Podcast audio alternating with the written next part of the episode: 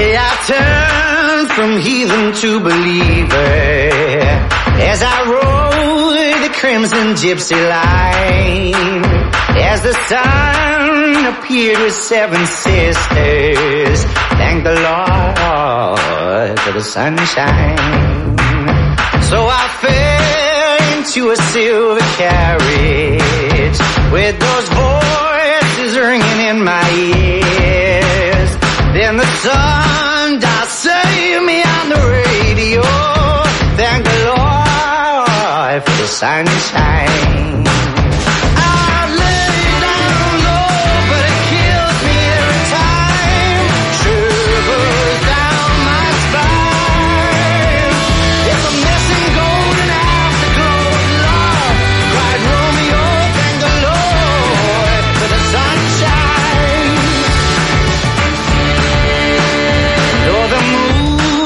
is such an old romantic, he can from your eyes. When the night sings, kill me Casanova, thank the Lord for the sunrise. And if you kiss me right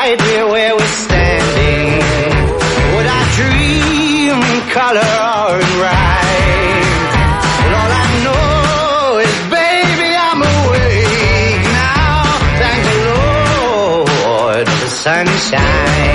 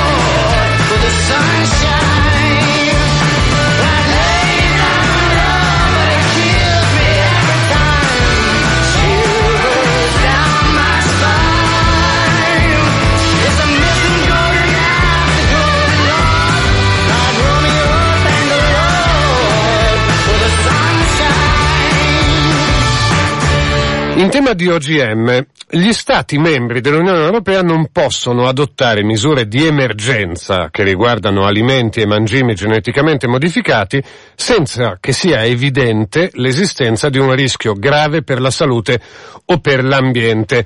Una sentenza di questo tipo arriva dalla Corte di Giustizia dell'Unione Europea e quindi di fatto eh, tocca un punto, cioè dice non si possono vietare delle cose se non sia evidente il loro danno. È una questione che, di cui la Corte di Giustizia si è dovuta occupare proprio ehm, partendo da una questione, da un fatto italiano, perché un decreto italiano del 2013 che vietava, diciamo, ehm, questo modo di procedere era stato violato eh, da, un, da un agricoltore italiano eh, friulano e nel processo che, ehm, che c'era stato a suo carico il Tribunale di Udine si era rivolto proprio alla Corte di Giustizia dell'Unione Europea chiedendo se potevano essere adottate misure d'urgenza per prevenire i rischi della salute ancora non eh, pienamente scientificamente rivelati oppure no. Adesso arriva questa, ehm, questo pronunciamento della eh, Corte Europea ehm, che sembrerebbe toccare il cosiddetto principio di precauzione. Poi il sottosegretario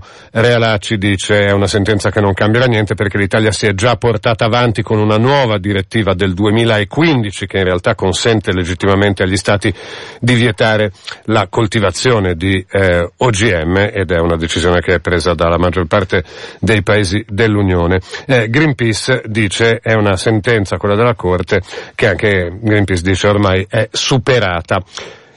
Però bisogna capirne evidentemente di più. Allora vado direttamente con Federica Ferrario, che ringrazio, benvenuta.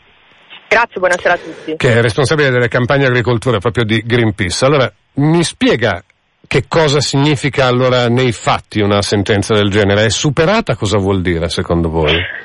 È superata nel senso che eh, a posteriori nel 2015 la direttiva eh, europea che regola la materia degli OGM è stata modificata e dà direttamente al singolo Stato membro la possibilità di escludere sul proprio territorio nazionale la coltivazione di un determinato OGM.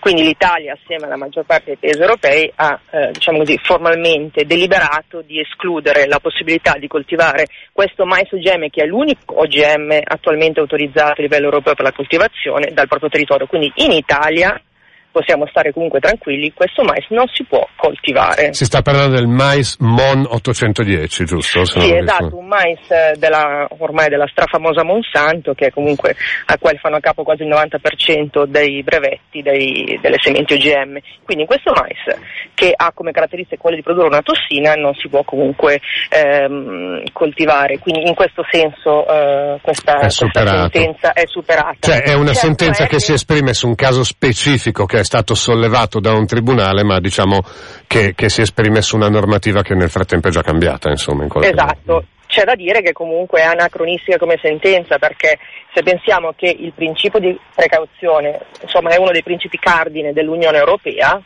e quindi è fatto apposta per, cioè, come dice il nome stesso, è una precauzione, quindi quando si è in situazioni dove c'è la, non c'è sicurezza scientifica, quindi c'è la presenza di un rischio che una sostanza, un prodotto, un'attività possa danneggiare eh, la salute delle persone o dell'ambiente, applicando questo principio si va in via cautelativa a eliminare il rischio. Quindi giustamente eh, i ministri italiani, questo decreto era un decreto interministeriale fatto da eh, salute, ambiente e agricoltura come ministeri coinvolti, è stata una eh, un atto dovuto per la salvaguardia non solo della salute eh, delle persone, ma appunto per tutelare l'ambiente, ma anche la nostra agricoltura, perché una volta che immettiamo questi germi in ambiente, la contaminazione dell'ambiente e dell'agricoltura è inevitabile, perché stiamo parlando di organismi viventi, quindi bene ha fatto l'Italia agire in questo senso.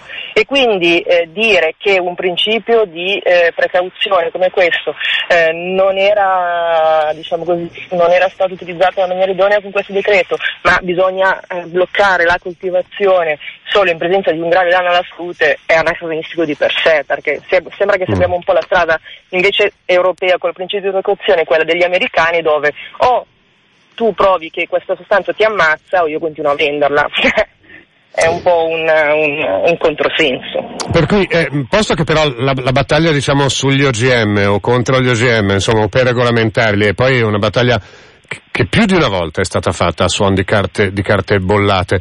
Le, secondo voi comunque diciamo, la normativa italiana e europea è al sicuro da um, colpi di scena che arrivino da un tribunale? Per quanto riguarda eh, la coltivazione di mais OGM non, eh, l'abbiamo già non escluso, non c'è, non c'è, questione in ballo.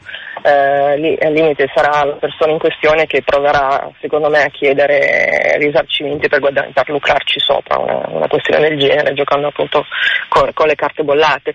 Il punto vero, se vogliamo, se vogliamo vedere adesso, legato al mondo degli OGM è un altro, quindi riguarda in realtà tutte quelle che sono le nuove tecniche eh, OGM che stanno eh, sperimentando negli ultimi, negli ultimi, anni, negli ultimi mesi e quindi il fatto che eh, ci sono tecniche e potenzialmente prodotti che potrebbero entrare in commercio e non sono normati da nessuna, da, da nessuna norma perché eh, ancora non sono stati fatti rientrare nella, nella, direttiva europea perché all'epoca quando la direttiva è stata fatta queste tecniche ancora non esistevano. E questo mi scusi, questo però apre una finestra e un buco diciamo che che rischia di essere riempito velocemente poi dalle, dalle ditte produttrici.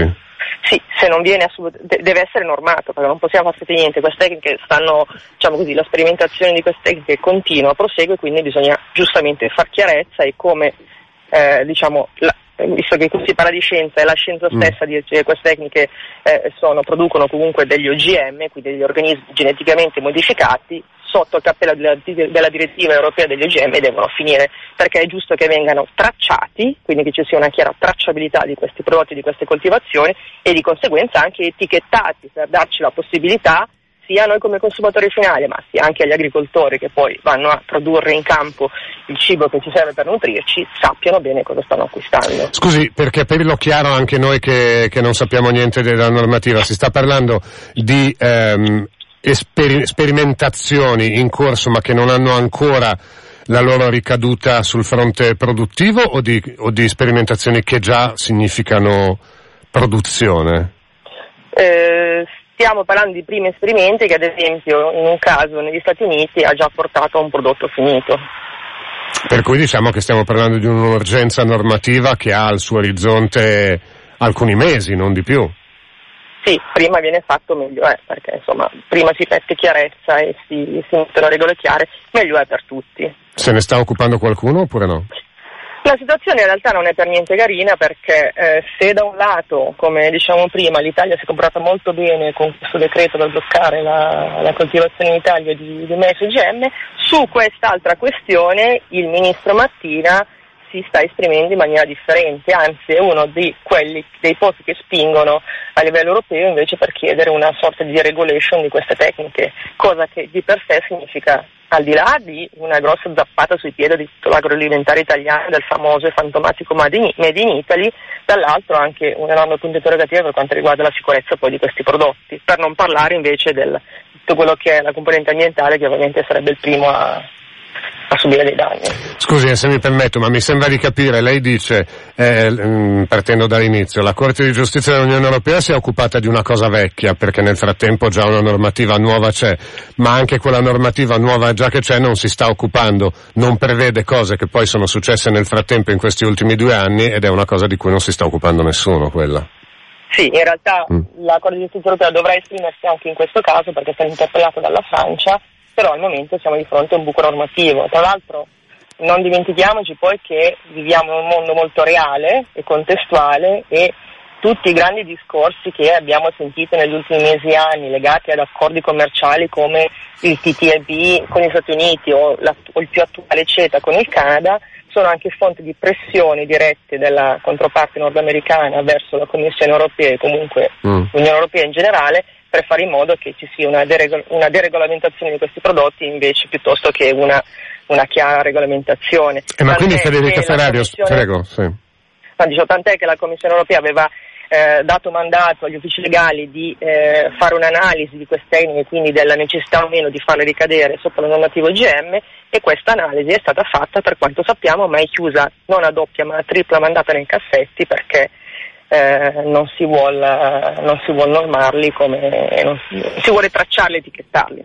Ma eh, scusi, eh, Ferrari, però le chiedo una cosa, se uno più uno fa due, eh, voi non temete che se la Corte mh, di Giustizia dell'Unione si è già espressa così su una normativa superata nel, nel quesito che, che, le arriva, diciamo, eh, dalla Francia si, muova, si muoverà con lo stesso principio, diciamo, di scetticismo?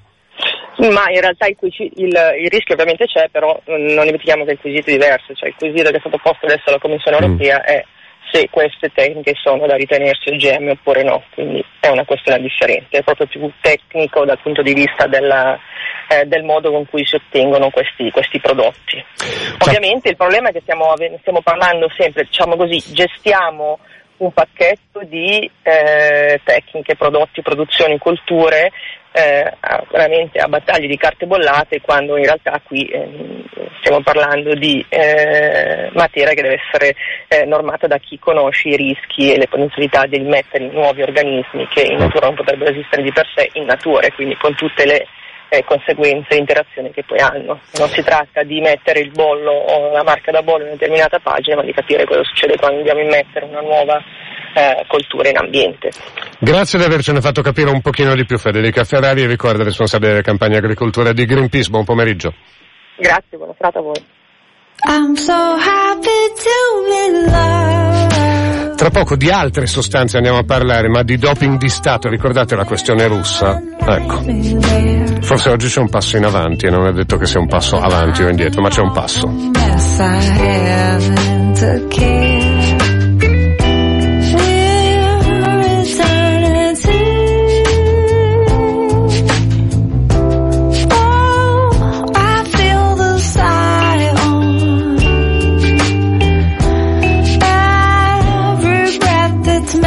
here. This night dreams fantastic.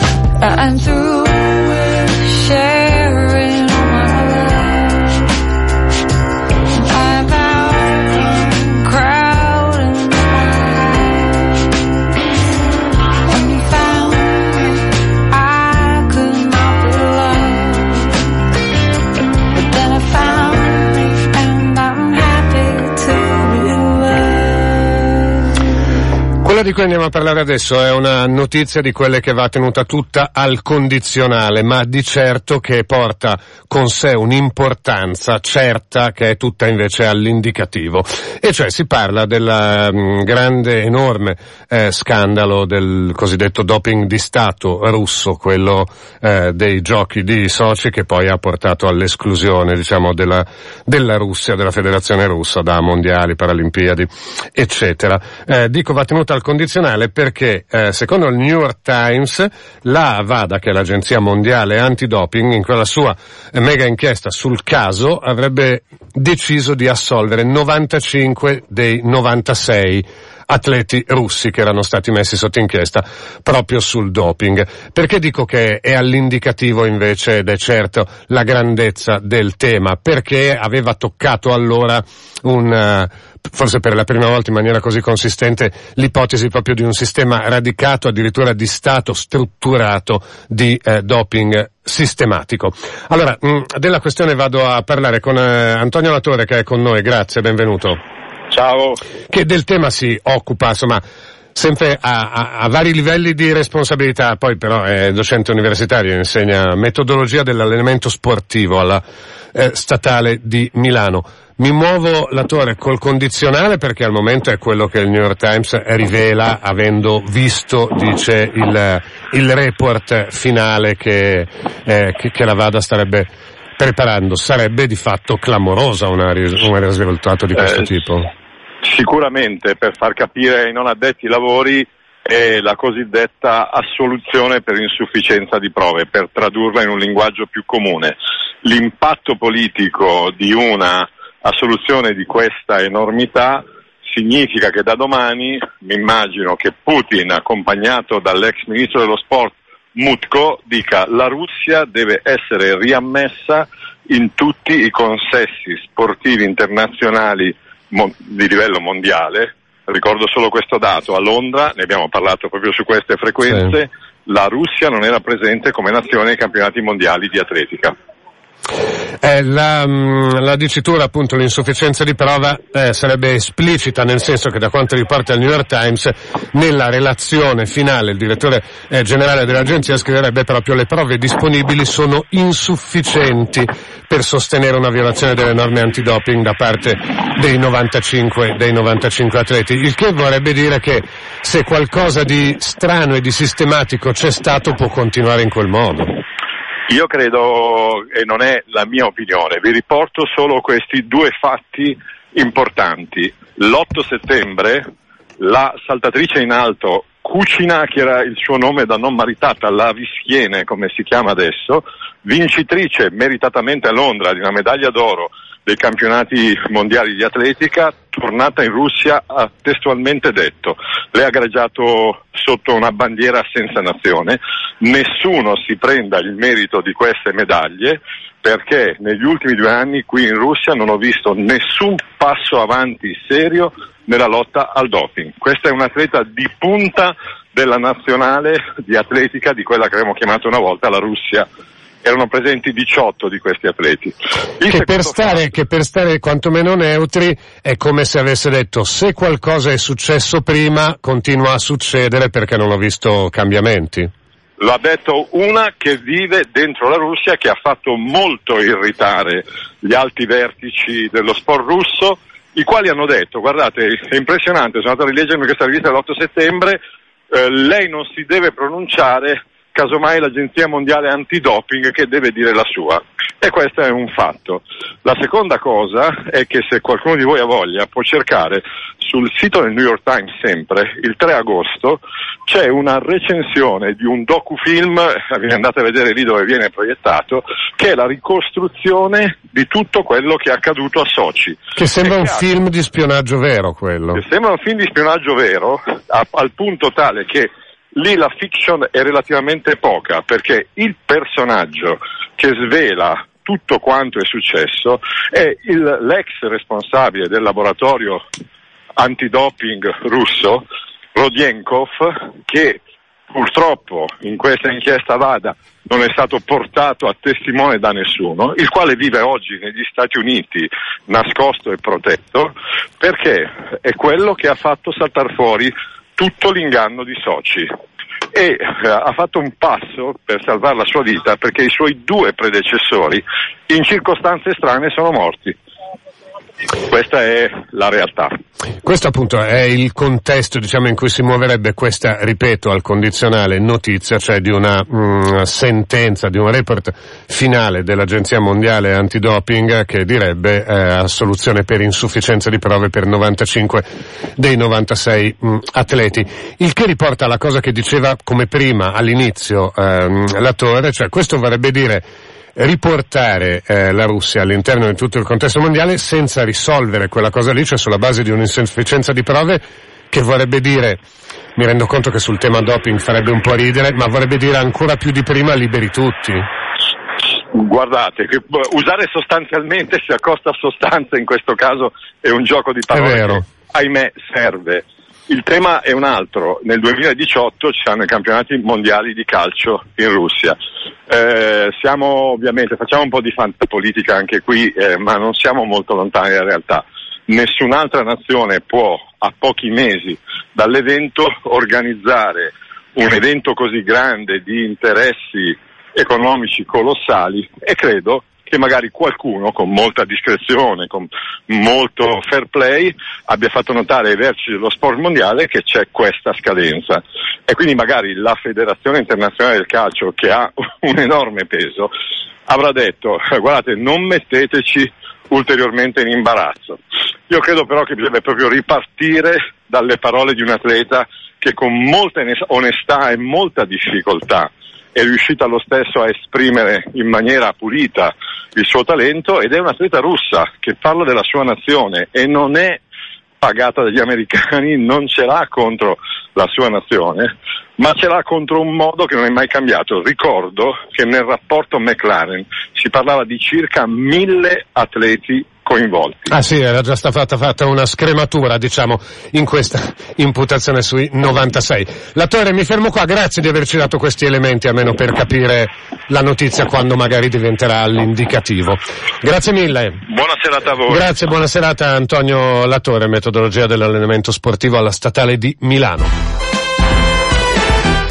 Ci fermiamo qua in questa prima parte di Pop Sera, le notizie adesso arrivano tra tre minuti, poi ci risentiamo alle 20 per il microfono aperto. Se salta in Parlamento lo Ius Soli, se i sondaggi sulla percezione del rapporto migranti-sicurezza danno i risultati che danno, c'è qualcosa da guardarci dentro, meglio, ne- lo vedremo anche con voi. A dopo.